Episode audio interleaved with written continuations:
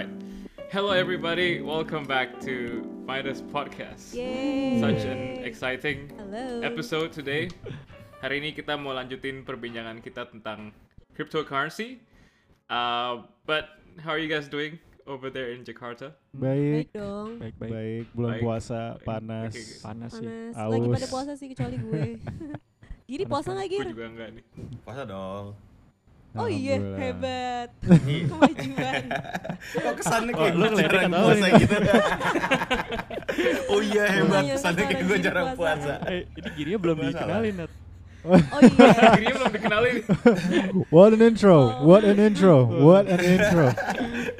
Intronya Just gitu. jump right into it. Oh iya, sorry guys. Gak apa-apa. Yaudah lanjut Oh, Kal. anyway, Anyway aja kan. hari ini hari ini kita we are joined by a friend of ours, Giri. Uh, yeah, please welcome Giri, everybody. Thank you for joining us. Thank you for having for me. your time. Yeah, thank you for having me. Jadi Giri itu uh, ketemu Midas tuh ceritanya gimana nih? Giri itu temennya Nadia kan? Betul. Ceritain dong Nat. Gue Ketem- dulu nih, gue ceritain ke- gimana gue ketemu Giri. Ya ya. Gue waktu itu ketemu Giri, em, ya itu yang gue diceritain di episode sebelumnya, yang kenalin gue ke kripto itu Giri orangnya. Hmm. Pertama kali gue kenal kripto itu, taunya dari Giri. Nah, jadi waktu itu kita ketemu gimana Gir? Pokoknya kalau yang di memori gue, dulu tuh gue punya hotdog joint gitu di Bali. Nah, Ah ya terus benar benar Giri benar. datang, Di situ kita ketemu. iya kan, di Dokpeng namanya. Mhm, Jadi mhm. datanglah sama uh, teman gue Raffi ya, Gir. Yeah, I think so. Itu masih waktu lo lagi black market atau apa gitu? Iya iya iya, Hmm. pokoknya kayak Hmm. udah lama banget Atau ya, udah sebelumnya terus ya? Giri datang Iya. udah dari dari sebelumnya pokoknya lo datangnya ke ke Dokpeng ke hotdog jointnya terus habis itu Giri tuh Hmm. laptopan gitu nah terus dia bilang Hmm. iya ini kerjaan gue sekarang ini nih gue uh, gue main namanya kripto gitu Hmm. dia ceritain deh tentang Right, Bitcoin. right, right. itu sih pertama kali Yeah. gue ketemu Giri terus habis itu semenjak dari situ nggak tahu kenapa tiap di event atau apa gue tuh selalu ketemu lagi sama Giri jadi habis itu dari situ kita jadi teman dekat Hmm, Nice, nice, nice. nice, nice. Ya, jadi buat konteks para pendengar, Kak Giri itu uh, dari full time job 9 to 5 sekarang jadi full time bisa living off cryptocurrency ya. Betul nggak? Betul, betul. Is that is that an accurate description? Betul Yeah, ya? it's accurate. Jadi, and- yeah, it's been Ceritain going ke on- kita dong. Yeah, it's been going Uh, on for a while. Gimana caranya Sorry. Sorry, sorry. Nah, silakan But my question is uh, Yeah. ceritain dong gimana caranya bisa dari full time 9 to 5 bisa jadi full time crypto. Itu journey-nya gimana? Oke, Eh, ya obviously gue juga awal-awal itu cuman iseng-iseng and it started uh, around 2016, late 2016 I think. Hmm. Eh, gue itu waktu itu juga masih ke masih di Kanada dan belum di Jakarta. Masih inilah masih gue tuh kan eh, baru lulus kuliah, kerjaannya juga masih kerjaan serabutan di Kanada and I'm just catching up with people who's been there because most of my friends were international Yeah. students. Terus kayak catch up aja, gue telepon teman gue yang waktu itu dia lagi di mana ya? Di Thailand or some, somewhere, ya lagi di Thailand. Dan gue nanyain lagi sibuk apa lu? Kayak catch up gitu. Dan dia bilang kayak, eh yo I'm fully invested in this thing called Ethereum. Bukan Bitcoin ya, jadi pertama kali Hmm. introduction gue ke crypto itu ke Ethereum. And Oh. uh, dia kayak this is uh, gonna be big man you should really look into it terus obviously at that time gue ya udah cuman kayak catch up and itu kayak Skype dan selibetan gitu doang loh terus gue juga Hmm. nggak nggak nggak terlalu dengerin kayak ya udah oke gitu doang didn't look into it and then thankfully the next day dia kayak uh, WA gue eh, lu udah liat Ethereum belum Eh, belum sih kenapa emang? Udah naik 100% loh. Hah? Gitu kan. Wah. And, yeah, so so waktu dia waktu dia ngasih lihat gitu itu tuh kayak harganya masih kayak sedolar apa berapa gitu. And then next day dia kayak, kayak Gila. kasih tahu ini Wow. lagi lagi na- udah naik jadi kayak 1.9 gue inget banget. And gue mulai baca-baca and then gue lihat ada fluctuations ada apa segala macam sempat drop lagi sempat naik lagi dan itu masih volatile banget. Eh, tapi gue baca ya sebatas itu aja dan akhirnya gue lupa lagi terus kayak habis itu dia kayak oke ini di Kanada eh, ya Gir Coba cuman kayak iya dan ini gue eh, masih keep in touch sama teman gue namanya Rob. Dia, dia eh, Oke. orang Irlandia tapi lagi di Thailand waktu itu. Terus dia message gue lagi, Mm-mm. cuman kayak I hope you bought into it because now it's three dollars. Terus gue kayak hah Oh. Serius sudah Iya, dari iya satu sih. dolar jadi tiga dolar. Ini kayak kalau misalnya gua taruh waktu itu 100 dolar aja lumayan 200 dolar kan. Ya, duit masih kuliah gitu loh, masih kuliah sama kerja kerja part time. Eh udah jadi kayak gua waktu itu took the leap of faith ya udah just naruh di situ kan. And that was the beginning of the journey. Kayak uh, Ya. Sebelum itu ada pengalaman invest ke stocks nothing atau nothing Nothing nggak ada ke financial Yeah. market nggak ada exposure apa pun. Eh gua aja waktu itu passionnya musik. Jadi kayak bener-bener out of out of ini out of field banget deh. And Iya, so iya, that- iya, iya. jadi waktu itu gue mulai baca-baca uh, learned a lot about like the blockchain gimana bitcoin dibuat the fundamental reasons behind it gara-gara yang uh, mortgage apa sih subprime mortgage crisis di 2008 kan yang bikin resesi di Amerika makanya bitcoin dibuat. Itu itunya gue mulai belajar dan uh, waktu itu gue juga pelajarin Ethereum. Oh dia mau bikin kayak peer to peer uh, quote unquote kayak global computer yang dan gue juga kayak oke menarik menarik. Tapi gue terus terang aja gue gak terlalu peduli itu. Gue pedulinya di cuannya kan. jadi kayak gue kayak oke oh that's cool that's cool but yeah I really want to make my money gitu. that was my mindset. So itu terjadi uh, so started off as an investor iseng-iseng and then it blew up it blew up uh, dan gue mulai kayak apa gue taruh some serious money into it ya serious money maksudnya ya gue taruh tabungan gue gitu loh. Kayak bukan. Iya, iya, iya. Nah, nggak nggak minjem nggak apa tapi gue apa gue taruh tabungan gue ya? Dan akhirnya gue kayak eh, gue taruh. Dan itu gue eh, udah di Indonesia udah kerja. Dan itu fluctuations Iya. juga masih gila tapi eh, dan gue juga nggak sadar pada waktu itu tuh lagi bull market it's the start of something really really special. Dan fast forward ke 2017 eh, itu kan udah banyak tuh kayak altcoins yang lain dan bukan bitcoin doang. Gue juga mulai rotation apa segala macem. Gue ada ikut-ikut ICO ada yang scam ada yang apa. So itu journey-nya gila gila juga sih di situ. Kayak eh, sempet kena scam. Ada juga yang gue eh, beli koin yang tadi 3 sen tiba-tiba jadi kayak 20 dolar. So it's a wild ride. Wild Yeah. ride Yeah, yeah. until the Right, end of 2017 at the end of 2017 um, itu kayak gue bener-bener peak euphoria itu gue ingat banget semua orang yang tadinya nggak ikutan kripto jadi ikutan. And that's when it all fell apart. Eh, dan ah 2017 itu Fell itu apart. iya manianya manianya. Kayak karena Oh. itu pas bitcoin Iya, iya. dua puluh ribu dolar terus tiba-tiba dia drop ke sepuluh ribu dan langsung bounce ke tujuh belas ribu. Tapi Oh gila. abis itu dia slow bleed tapi itu karena slow bleednya juga bukan yang kayak dari 17 ribu tiba jadi jadi kayak 3 ribu 12 ribu terus kayak ke 14 ribu terus Oh, naik ke 16 tuh. ribu. Slow bleed selama Oh. tiga tahun. Dan yang paling lucunya gue full time nya itu Maret 2018 jadi Iya, iya, iya, jadi iya, pas iya, literally makanya. bull, market selesai gue keluar kerjaan gue di agensi salah satu agensi di Jakarta. Jadi Hmm. bener-bener trial by fire banget tuh. Kayak I had to make it Gila sih. Eh bull market Hmm. apa sih? Oh, maksudnya kayak lagi bull market is uh, Oh. essentially kayak kalau misalnya di crypto bull market ya ha- lu hampir kayak beli apa aja semuanya bakal naik iya. Oh, oke. like market is Uh-uh. pot- optimis lah, positif gitu. Hmm. Bayanginnya gini aja, Iya. just bull tuh kalau nyerang kan ruduk ke atas. Ah. Iya. Kalau bear tuh kalau nyerang kan disabut ke bawah. Ah. Ya, maksudnya trennya lagi gitu aja. Ada iya. bear, ada ada bearish, ada bullish, nah itu Oke, maksudnya. Oke, oke. Oke, Yeah. thank you guys. And what's uh Gue awam nih. what's uh bleeding? What's bleeding? So it, it was a slow bleed. So it was not like a kan ada ada ada crash emang ada crash yang beberapa kali yang gue ingat yang Yeah. either it was December 2017 or January 2018 yang kayak benar-benar drop itu 50%. Tapi habis itu bounce juga lumayan kan. But then like throughout that juga orang masih banyak yang optimis kayak oh tenang aja it's just a dip.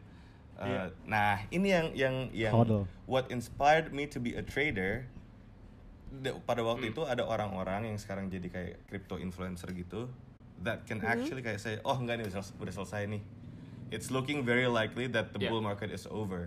Terus gue kan ya gue masih waktu dulu cuman kayak investor nggak terlalu tahu apa-apa. I, I just made a kayak life changing amount of money. Terus gue kayak gue masih kayak hoping oh ini belum selesai lah pasti.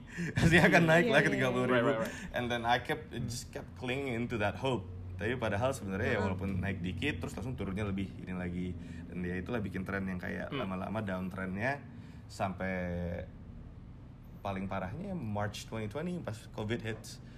Tapi Hmm. eh, untungnya untungnya di di 2018 sampai 2019 gue udah mulai trading jadi gue udah mulai kind of grasping gimana sih cara uh, saving your portfolio from bleeding out too much tapi tetap aja gue loss Right. pada waktu itu lumayan banyak unrealized loss ya Hmm.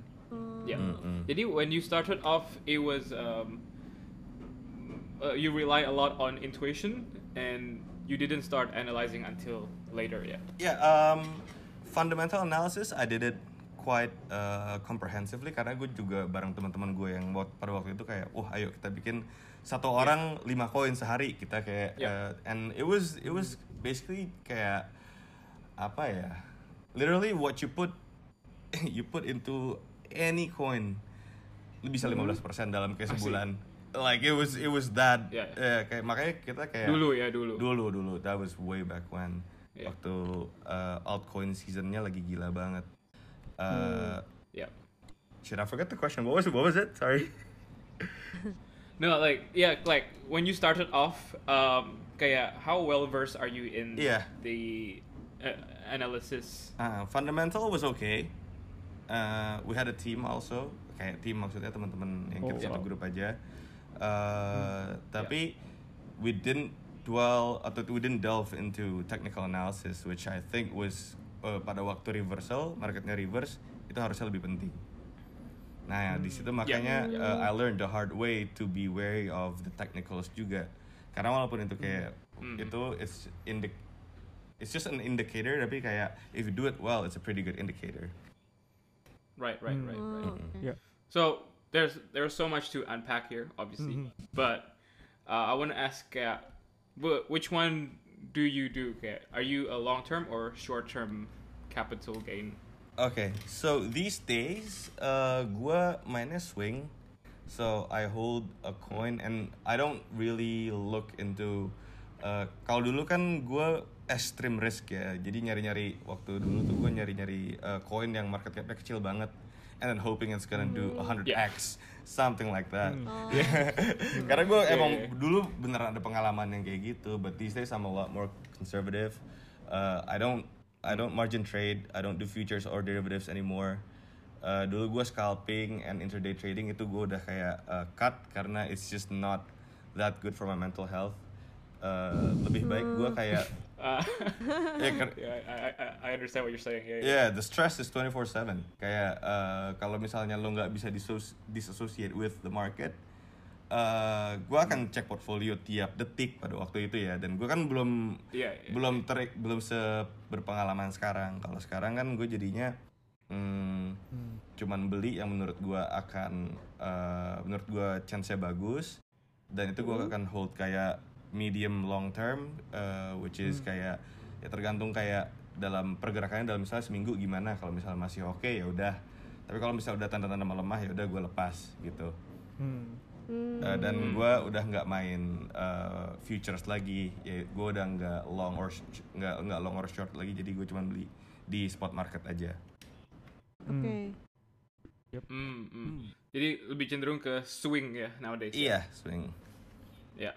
And for the listeners, buat para pendengar bisa, can you briefly explain what is swing trading in terms of cryptocurrency? Oh, swing trading is basically kayak uh, you already have like a structure, terus uh, lo bisa lihat kayak support and resist resistance dari di mana, terus kayak gue ngeliat oh ini kayaknya dari support bakal bounce ke resistance, jadi gue beli di supportnya. Nah dari dari support ke resistance itu artinya satu swing. Okay. And how is that different to, let's say, day trading? Uh, same. Uh, it's just the time frame that I use uh, is a lot uh, apa longer. Jadi gue pakai high time frame, which is kalau gue ngeliat chart gue pakai daily and weekly time frame sekarang. Gue nggak ngeliat lagi Okay. hourly charts atau even like the minute charts kayak dulu waktu gue scalping. Hmm. Cause it's a lot less noise in the higher time frame. Hmm. Yeah. And it's better for your mental health. Yeah. Yeah. Penting. Eh, tapi kayak untuk it's it's quite interesting karena sebenarnya gue eh, kalau gue lihat journal gue dan eh, trading log gue, performance gue itu paling bagus pas scalping. Waktu gue bener-bener patengin dan ada jam kerja kayak session. Tapi Oh, itu nggak bagus untuk ya gue gue terlalu stres aja sampai nggak Iya. jadi kayak nge-affect apa ya pembawaannya jadi nggak enak aja jadi gue lebih kayak walaupun ini nggak terlalu efektif waktu gue scalping tapi gue tetap bisa maintain lifestyle dan juga ya apa sih lebih tenang lah iya iya. iya. Balance, Nggak dihantuin nih. Mm-mm, mm-mm. Hmm. tidurnya lebih enak And again, buat para pendengar lagi kayak scalping, scalping, how how would you define scalping? scalping is when you uh, open and close a trade within minutes or mi- within hours Yeah. jadi I would Yeah. buy something terus habis itu kayak sejam lagi langsung gue jual Oh, Hmm, bahkan bisa menit-menitan. gila. iya iya iya.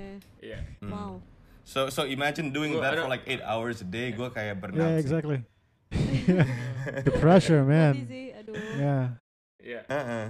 I don't know if um you listened to the previous episode, tapi gue sempat sharing gue mulai uh, uh, buy into crypto itu when I had COVID in February, so I was just stuck at home, Mm. and yeah, I was I started off with swing trading, and then gue belajar tentang scalping, gue kayak oh boleh juga nih kayak I I would have more control, right? Mm. Hmm. So like I remember the second week of having COVID, gue kayak COVID-nya nggak kerasa, stresnya yang lebih kerasa. gitu. Interesting kalau interesting. yeah, yeah. Anjir. So it's true, it's true. It's true. Um, And especially like uh, after like a hard day's work tiba-tiba lu tetap kalah gitu, minus. Kan itu ngeselin banget. Iya. Like Iya, iya, you iya, feel iya. yeah, Iya, yeah, iya. you don't you, you, you don't go to sleep like well.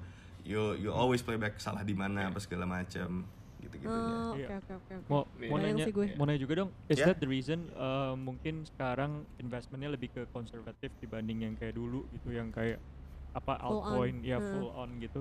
Kayak apakah Oh, karena mental health juga? Definitely. Iya. uh, jadi itu uh, ada beberapa reason sih. Satu yaitu gua nggak day trade dan uh, scalping juga karena itu udah terlalu uh, bisa nge-affect my psychology, which is important in Yep. trading itself. Kayak longevity Hmm. to me uh, itu penting untuk mau survive in Hmm. this Hmm.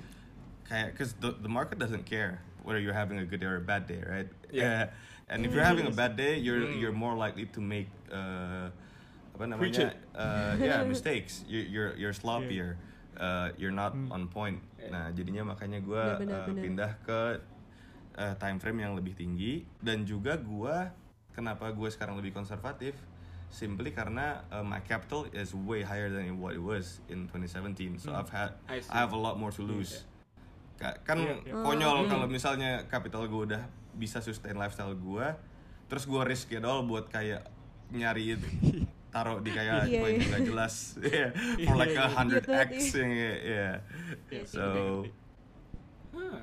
Iya, iya. Oh, okay. Iya, iya. yeah and like, That's a that's an interesting point of view. Kayak lebih banyak capital, lebih konservatif justru. ya. Ya, tapi kayak Iya. eh, teman gue tetap aja ada juga yang banyak capital tapi emang risk appetite dia lebih tinggi. Ya Hmm. bisa aja dia taruh di itu dan ada sih teman beberapa yang lost unimaginable amount of money gara-gara gila sih. eh, waktu iya waktu masih zaman zamannya uh, Dogecoin, Shiba Inu. Hmm. Oh. Iya. Nah, itu Iya, kan iya, iya. ada sempat ada sempat ada eu- euforianya tuh.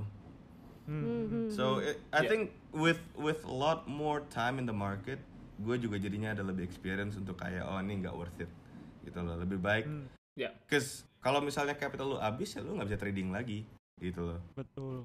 Iya, iya, Yeah. iya. benar. Okay, let's let's talk about you and how you do it.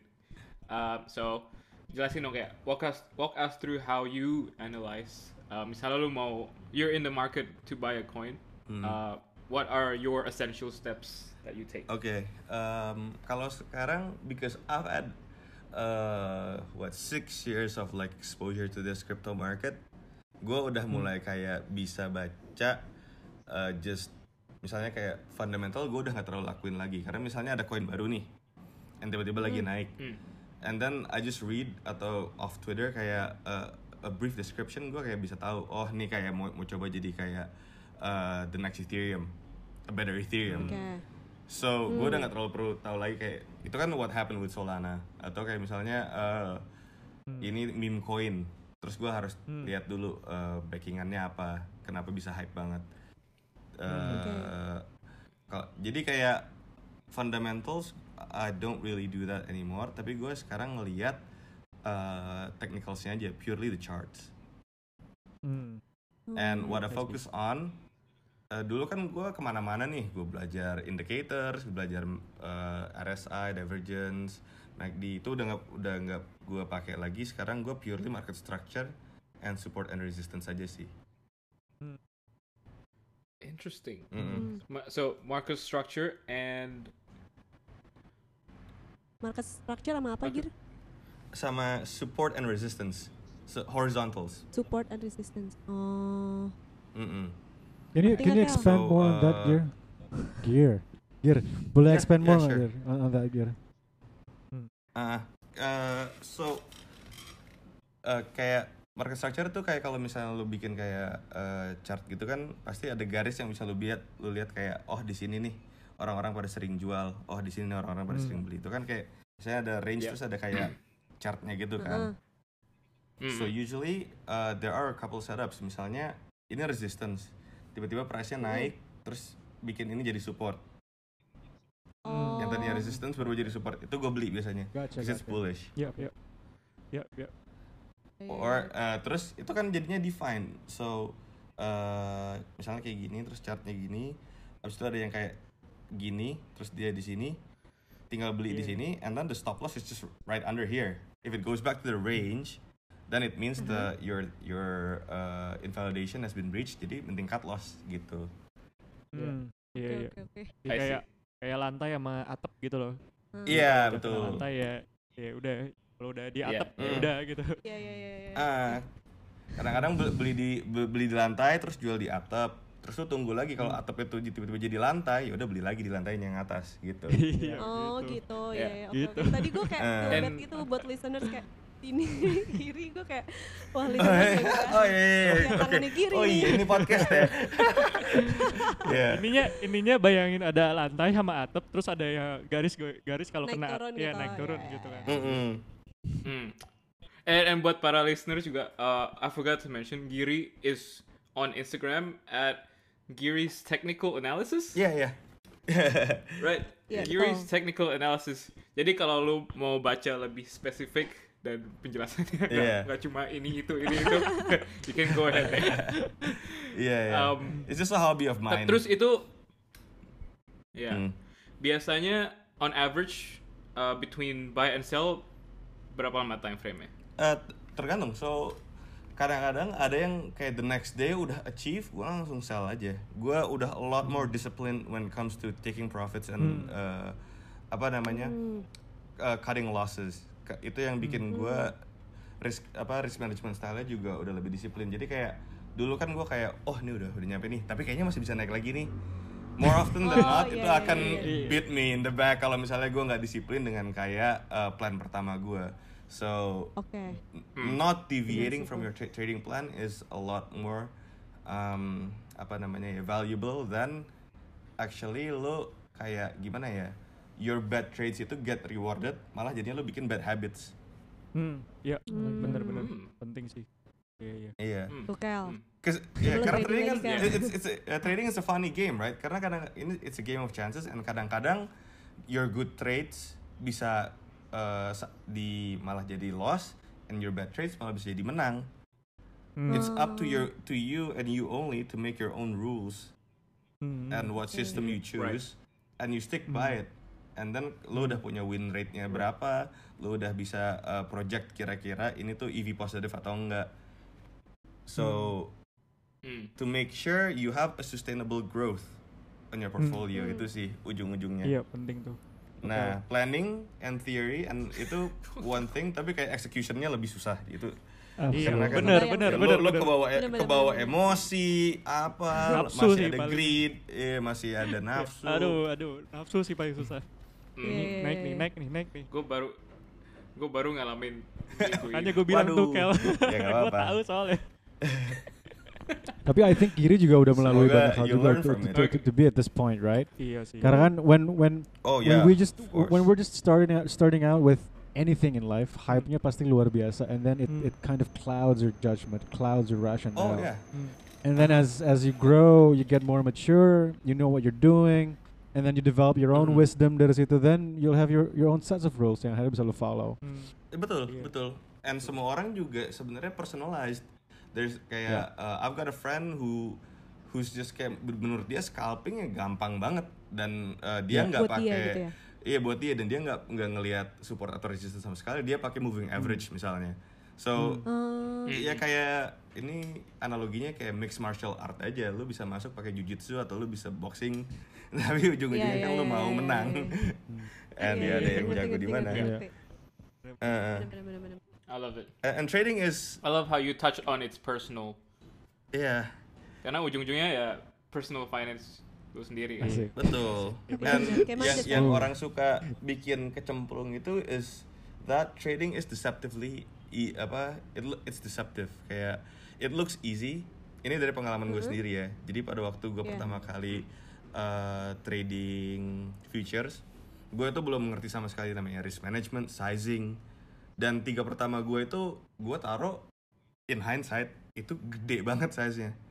Dan gue Hmm. menang tiga kali berturut-turut ini yang Hmm. yang yang makanya Yeah. yang gue bilang kadang-kadang your bad trades get rewarded dan gue tiga pertama gue itu di reward padahal gue eh, nggak nggak nggak pakai stop loss nggak apa it could have gone Oh. really really horribly wrong tapi eh, itu tiga pertama itu gue kayak terus gue kayak ya jumawa dong anjir gampang banget Iya, iya.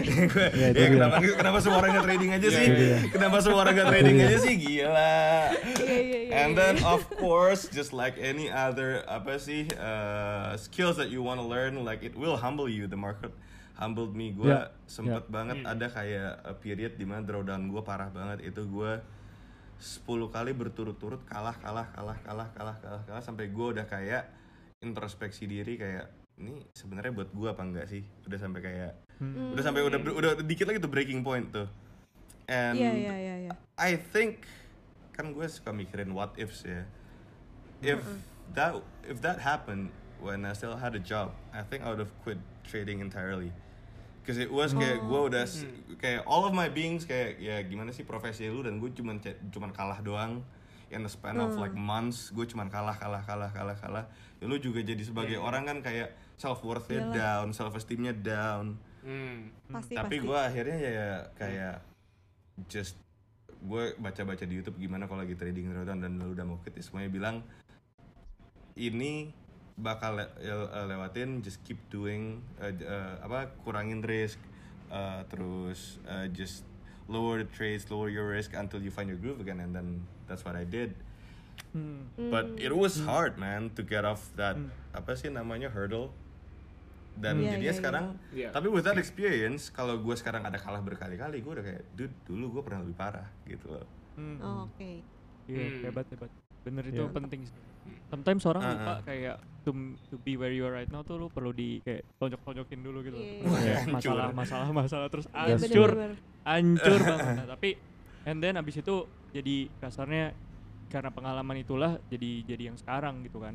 Sebenarnya people Iya. sometimes forget that behind kayak success of uh, someone gitu itu pasti belakang tuh wah itu nabraknya banyak banget gitu loh Iya sih. dan ya Hmm. again kalau Iya. nabrak itu ya emang pasti capek gitu tapi ya nggak boleh nyerah aja and then ya mungkin em, apa ya kayak yang diri lakukan kemarin ya take a step back and then coba pelan-pelan lagi build up dari situ Mm-mm. ya coba trading kecil-kecil dulu and then lama-lama jadi kayak get the groove balik lagi dan sekarang udah bisa lanjut lagi kan betul Iya, iya, tarik betul dulu sekali sih guys.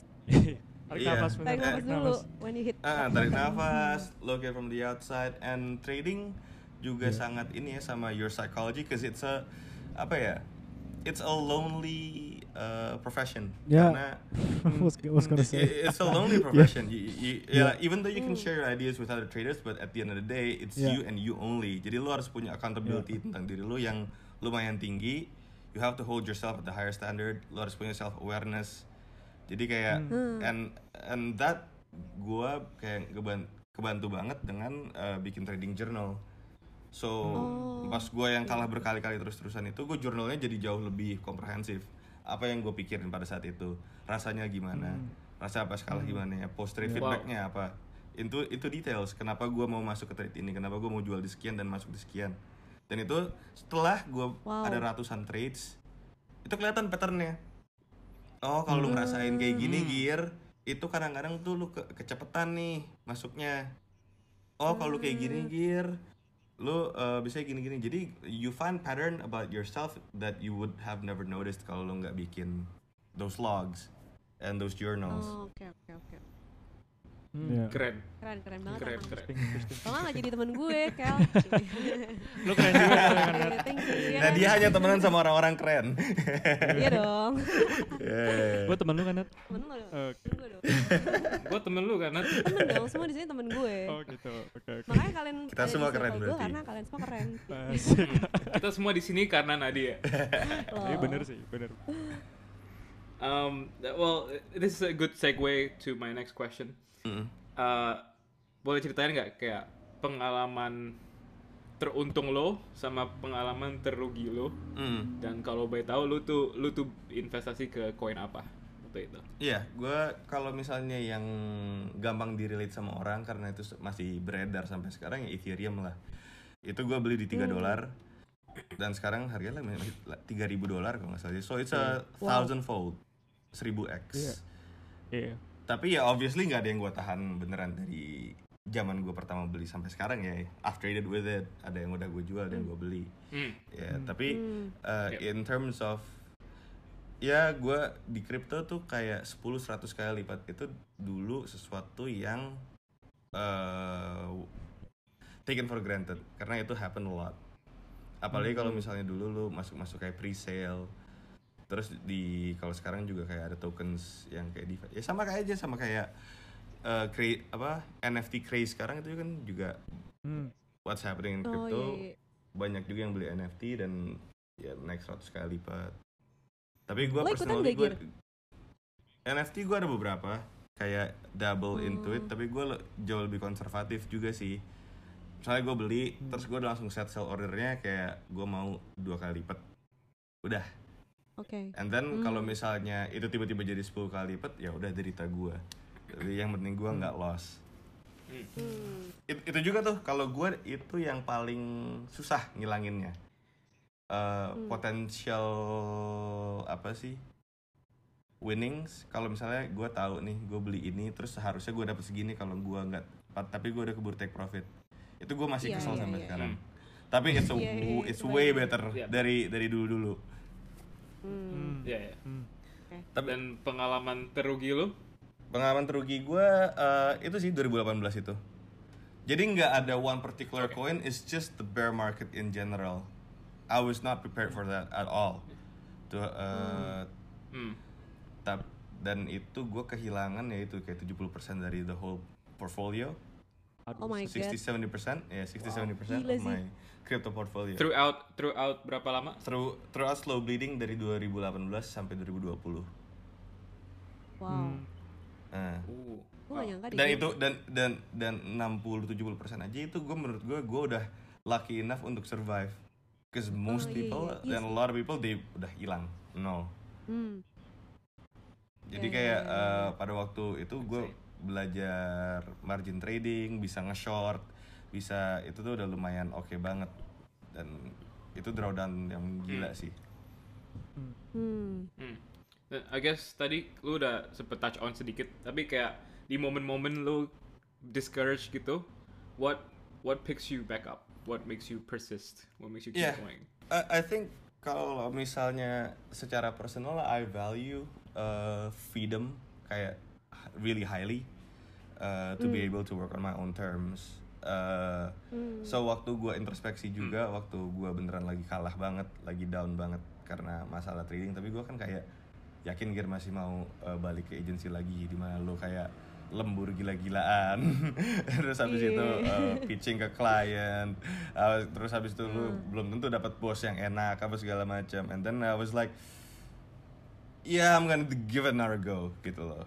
Uh, and ya and gua gua Yeah. gua nggak akan pungkiri gua dalam posisi yang lumayan privilege di mana gua kayak masih bisa eh, dengan adanya capital gua yang diperoleh awal-awal gara-gara hoki itu ya gue bisa melakukan itu tapi kayak gua jadinya to pick it back up I just kind of like look at my own apa ya apa sih yang lu cari gue pengennya kebebasan dan trading ngasih gue kebebasan Mm. Hmm. Hmm. Nice, Iya. nice, Hmm. nice. Hmm. Take responsibility for your own goals. Iya, I suppose. iya Iya iya iya.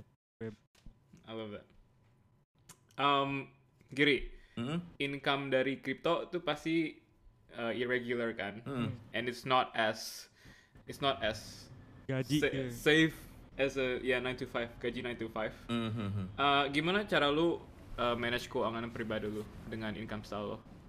Oke, jadi uh, this is uh, also something that I've uh, yang udah evolve di gue. Hmm. Jadi dulu tuh gue punya target bulanan. Uh, Oke. Let's say misalnya uh, per bulan tuh harus minimal lu withdraw sekian gitu kan. Hmm. Ah, oke. Uh, Tapi uh, sekarang gue udah nggak punya itu karena kadang-kadang gue tuh achieve misalnya uh, by the first week gue udah achieve targetnya Hmm. Oke. i- it's leading me to believe untuk kayak oh ya udah gear lu santai aja tiga minggu terakhir karena lu udah achieve target Hmm. Hmm. jadinya gue malah Yep. lebih complacent dan juga di balik itu kalau misalnya gue by fourth week target gue belum ke achieve itu gue malah jadi reckless gue harus achieve nih resiko gue jadi kayak gue naikin dan kadang-kadang malah jadi tambah parah losses gue Mm-mm. so Hmm, yeah. So uh, in terms of like uh, trading philosophy, jadinya gue sekarang nggak punya target. Tapi kan tetap aja harus uh, lo harus tahu kayak pengeluaran tuh lu, lu tuh berapa sih per bulan segala macam. Hmm. Dan gue sih selalu selalu selalu uh, punya tabungan dan juga trading capital gue kayak gue selalu hitung gue tuh masih bisa hidup berapa tahun lagi nih dengan ini semua Hmm. Oke. dengan pengeluaran yang gue keluarin sekarang dan especially kayak misalnya sekarang uh, let's say lagi bangun rumah atau lagi apa gue harus tahu dong gue harus keluar berapa sebulan on top of uh, gue uh, daily aja makan minum lifestyle segala Hmm, macam nah itu juga uh, udah udah natural sendiri sih tapi uh, gue selalu hitung kayak dengan trading capital ini dan dengan gue tabungan ini gue masih bisa sisa uh, berapa tahun kalau misalnya masih di atas enam bulan gue masih santai Hmm. Hmm. Yeah. It's quite similar to apa namanya a lot of friends that we've encountered juga sih Gir.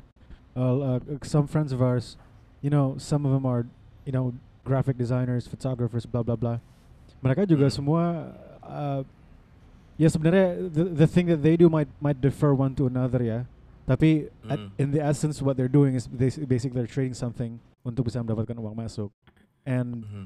uh, it's it's very different to uh, teman-teman yang bekerja di kantor karena ya ini di semua Hmm. mereka dari uang masuk tuh nggak ada yang nggak ada yang nggak ada yang pasti yang pasti hanya bills aja so you have to pay those bills Iya. and benar. one of the best ways Mhm. emang untuk bisa nge-cover itu ya to know exactly what ho- how much you spent Ba- baik itu on a day to day basis on or expecting a bigger bigger chunk of payments gitu Hmm. Uh, karena emang that's that's the healthiest healthiest way I would say karena again Mhm. no matter what you do, you have to know how much you spend. Karena apa pun itu Betul. kerjaan lo, bagaimanapun cara lo meng- meng- mengambil uang, itu tolok ukur pertama lo gitu. Benar. Mhm. Dan even Makanya even Midas. if you know exactly how much you Midas. spend, uh, Sorry, Gir, sorry, sorry, you sorry. know- Yeah, even if you know exactly how much you spend, gue tetap kayak masih ada kayak kasih buffer lagi, just in case. Of something- course. Oh iya Yeah. benar. Bener. Just Benar, in case tuh. something bad happens. Kayak lo Iya, ada, iya, iya. jadi ada emergency fund lah yang cukup kayak. Yes. Apalagi Hmm. untuk kerjaan trader kayak gue ya ampun, gue perlu Yeah, sih. yeah, of course. Iya. Uh, Jadi iya, walaupun gue udah bayar asuransi, gue juga punya kayak this account yang nggak boleh touch sama sekali. Hmm. Just in case, uh, whatever ya. Kayak apalagi di zaman zaman lagi covid kayak gini kan. Iya ya Allah. Uncertainty, lagi ada perang di Eropa, gue nggak tahu nih. Aduh. Iya, aduh. Eh, Iya, kayak iya, bener, bener, bener. inflasi naik Bener apalah like the, the macros are not looking too Iya. good so ya gue Yep. keep that in mind lah Bener bener. Hmm. Benar guys. Untung untung ada untung sih ada ada money, money sorter ya. Nah Karena lu udah pakai lu belum sih, tinggal Giri? input income lo. udah pakai belum? apa Giri udah Udah pakai download Midas belum tapi. sih Gir? Udah Udah download download, kan? udah download. apa apa kan? abis abis ini abis ini pakai abis ini pandu net Iya nanti Nanti- nanti gue pakai biar ini. biar keren anjir Gue butuh ide dari lo juga sih, Kir. Butuh masukan dari lo. iya bener bener Ditagih. Pasti pasti pasti. Gitu. Hmm. Nah, gua uh, I- I've, I've arrived to my last question. Tapi sebelum itu ada pertanyaan lain dari Jakarta, baby. Hmm, gue udah sih. tadi ada yang saya cuma udah lupa Ntar lu last question lu dulu deh Oke. Kevin, gak ada Gue cuma pertanyaan? mau, gue cuma Iya, iya, mau, benar, benar. j- I just want to point So- out the the persistence yang Giri punya sih. I, I guess everyone everyone should have. Karena I, I guess one of the most important questions in your life adalah what, eh, who, what, when, what, when, where, why, who, how, and if. And you know, taking a Mm. step back, itu requires us to ask all of those. Karena sometimes we got caught up with what we do on a day-to-day basis, terus menyerah karena apa yang ada di depan mata. Padahal if you take a step back, what, when, where, why, who, how, if, those questions kadang reveal new insights and information yang kadang-kadang ke, ke, ke bury gitu with with what you're doing gitu. Hmm. And I guess it apa namanya Hmm. uh, itu sih yang harus dimiliki semua orang kali Gir ya. I, I, when when you wanna- you when, when you Hmm. decided you wanna Hmm. pursue your own whatever you believe in. In in Gir's case, the you value freedom, you value being the boss of yourself, Iya. and you know Mhm. apapun itu yang akan lo lakukan nantinya. Those are the questions that you need to have and Benar banget. find that Betul. that meaning gitu. When you have that, apapun yang lo Hmm. lakukan lo mau kena tembak di mana juga masih jalan-jalan aja. Iya, iya, iya. durable Yoi. ya sustainable Durable. And, and, and, and those and those questions sounds real different when you're at a low point juga. So Yeah, iya. absolutely. yeah, absolutely. Tadi I think what I couldn't agree more tadi pas Giri bilang sih it's alone, man. You know when when well, any Mm. kinds of ventures that you do, you'll be alone eventually, pasti. And Iya. you know uh, what, when, where, why, who, how, if itu kadang-kadang emang tergantung konteksnya kalau lagi susah. Kayak doesn't make sense at all. Tapi kalau misalnya ini iya kayak makanya. yeah. Hmm. Ya, and it's always nah itu juga jadinya kayak eh oke jadi agak agak filosofis dikit tapi ya udah lah, Oh nggak apa-apa, nggak apa-apa. This is this is what we are about, man. Kita butuhin. Iya, eh, Yeah, yeah. and, and also kayak I think having that North Star is really really good uh, thing to have.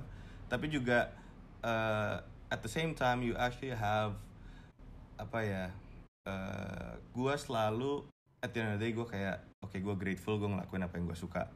Even though it sucks right now, oh my god, Yeah, it yeah, sucks right absolutely. now to like.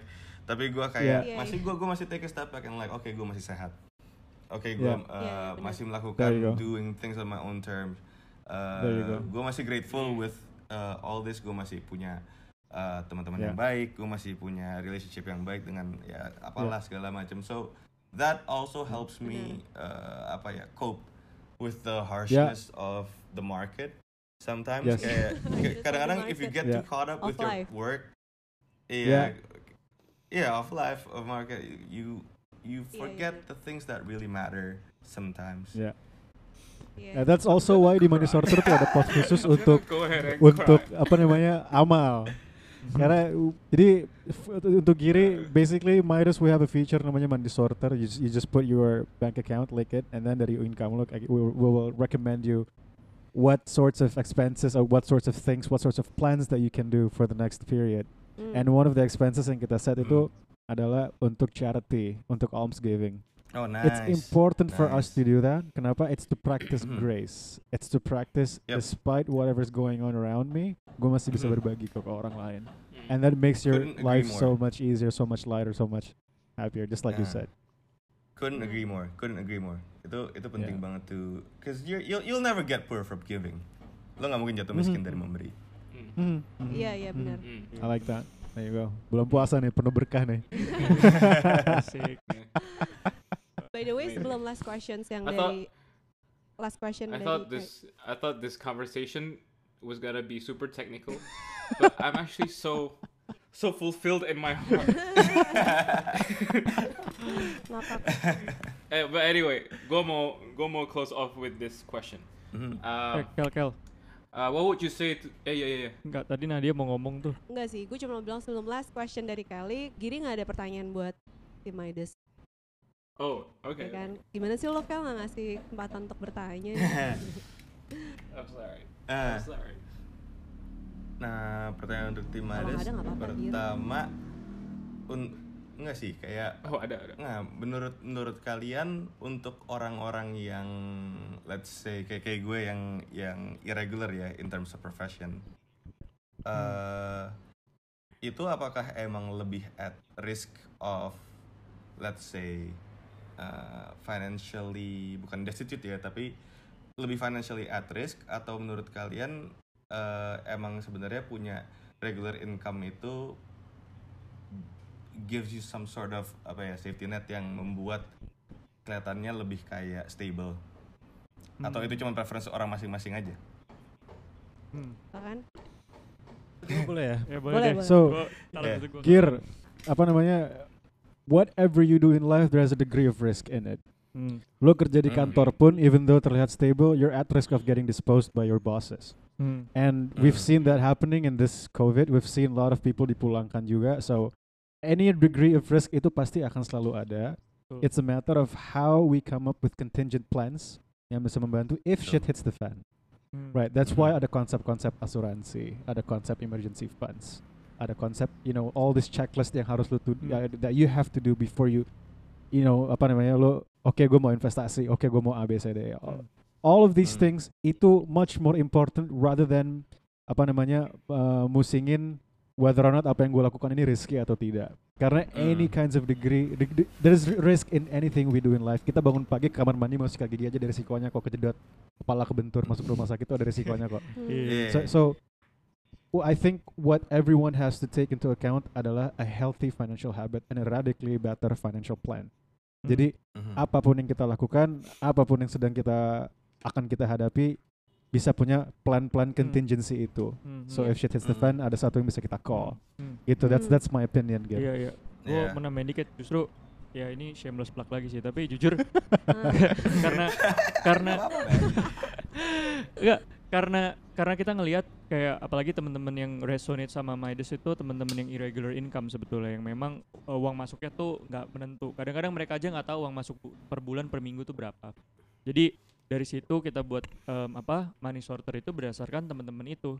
Karena kalau Hmm. dipakai itu kita tuh nggak ngelihatnya by bulanan doang tapi bisa dilihat per minggu atau per tiga bulan. Karena ada beberapa yang ngelihat lebih ngelihat long term ada yang beberapa yang beneran ngelihatnya satu minggu gitu satu minggu ke depan. Gimana nih manage uangnya gitu kan. Jadi eh what we are trying to build itu sebenarnya in some way eh, robust financial plan lah ya. Di mana kayak Hmm. Ya kalian walaupun irregular masih bisa kok eh, maksudnya melakukan ya achieve Hmm. and do some things with your money gitu and allocate it rightly karena kita juga ada desain di mana kalau uang masuknya lagi dikit seperti apa kalau uang masuknya lagi tinggi banget seperti apa tuh kita udah desain Hmm. sehingga tetap um, in in apa as you guys progress or if you guys lagi lagi hit the lowest juga kita masih bisa bantuin gitu ya gimana kalian tetap apa ya uangnya ter- at least um, take it take it off your head gitu bisa ke manage lah dengan baik gitu. Karena kita ngelihat ya sometimes yang orang uang masuknya naik mereka jadi head on. Ujung-ujungnya ya udah sebenarnya habis juga duitnya kan. Hmm. tapi kalau lagi susah Hmm. jadi bingung juga mau manage gimana gitu.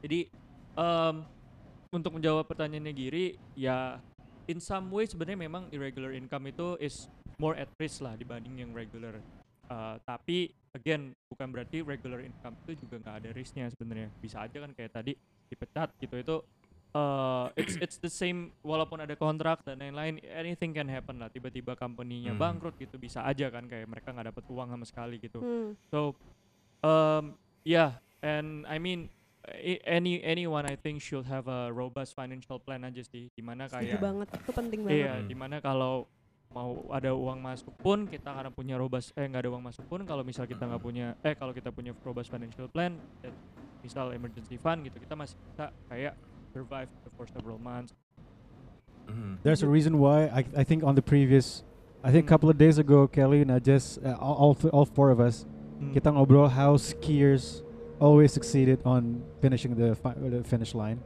Hmm. karena they focus on the track instead of the pohon-pohon yang menghalangi The mereka. Hmm. And in in our financial journey, rather than focusing on the risk, Hmm. whether or not you're in you're irregular apa lo professional atau lo whatever, lo orang tua lo konglomerat lo punya duit banyak, let's focus Yeah. on punya healthy financial habit and robust financial planning tadi. So Mm. if For we focus on the yourself. track, focus on the route, focus on where you want to go. Hmm. Bener Gitu. Man, that's great. Mm. That's great. Mm.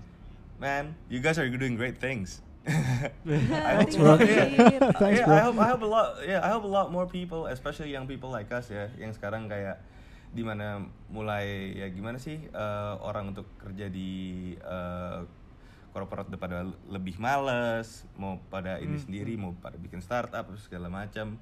Iya. Eh, I wish they they waktu kayak kita sekolah dulu, they kinda touch on financial literacy. Terus kita nggak diajarin sama Iya, sekali iya, kan, benar baru tiba-tiba harus survive aja mas udah gede. Iya, iya, iya. Iya kan? harus survive. So- Nobody Nah, told me so- this back then gitu kan. Iya. Iya.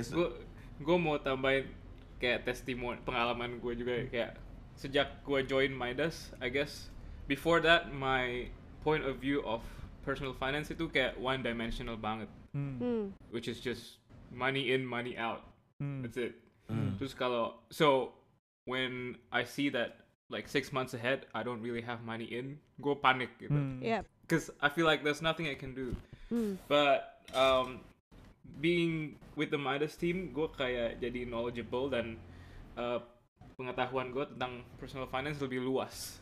Hmm. Dan gue bisa jadi, I can equip myself with, yeah, a robust financial structure yang di mana kalau uh, income gue nggak regular, gue nggak gue nggak panik ya. Hmm. There are other options out there that I am aware of.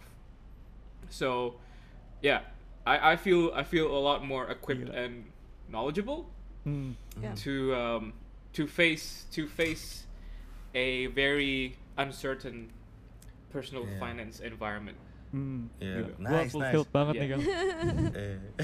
Bro, ka- kalian kalian harus kalian harus uh, pitch all this to um, ini high school students, college students. Kayak Iya, iya. start Iya, them iya. young, man. Targetin Betul. mereka. Iya, betul, betul, betul. Jangan Harus tiba-tiba. dibiasain So- so, kayak. Dibiasain because they don't get this in school. Iya. Unfortunately. Yes. Iya, Yeah. jujur jujur gue juga bingung sih. Maksudnya gue kebetulan kuliah finance gitu in in in S1 finance.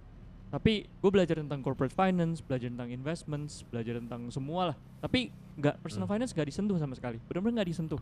Nggak dikasih tahu gimana cara kita Hmm. ngatur duit. Even dari SD pun ya cuman rajin nabung tanggal kaya doang udah Iya. bekalnya itu doang. Iya. Iya. sama Iya. udah sama jangan lebih besar pasak daripada tiang, tiang, udah iya, udah. modalnya dua itu dua pepatah itu doang sisanya sisanya nggak ada gitu kan Belajar nggak sendiri. diajarin Hmm. gitu belajar sendiri Absolutely, absolutely. Yeah. Makanya the, the first, the best place to start it is was 20 years ago. The second best place is now. Yeah. Jadi ya, apa namanya? Better late than Yang never. penting. Yeah, Yang but penting ba- pokoknya udah tahu. Oke, gua harus bisa, gua harus cari. Gitu. Iya.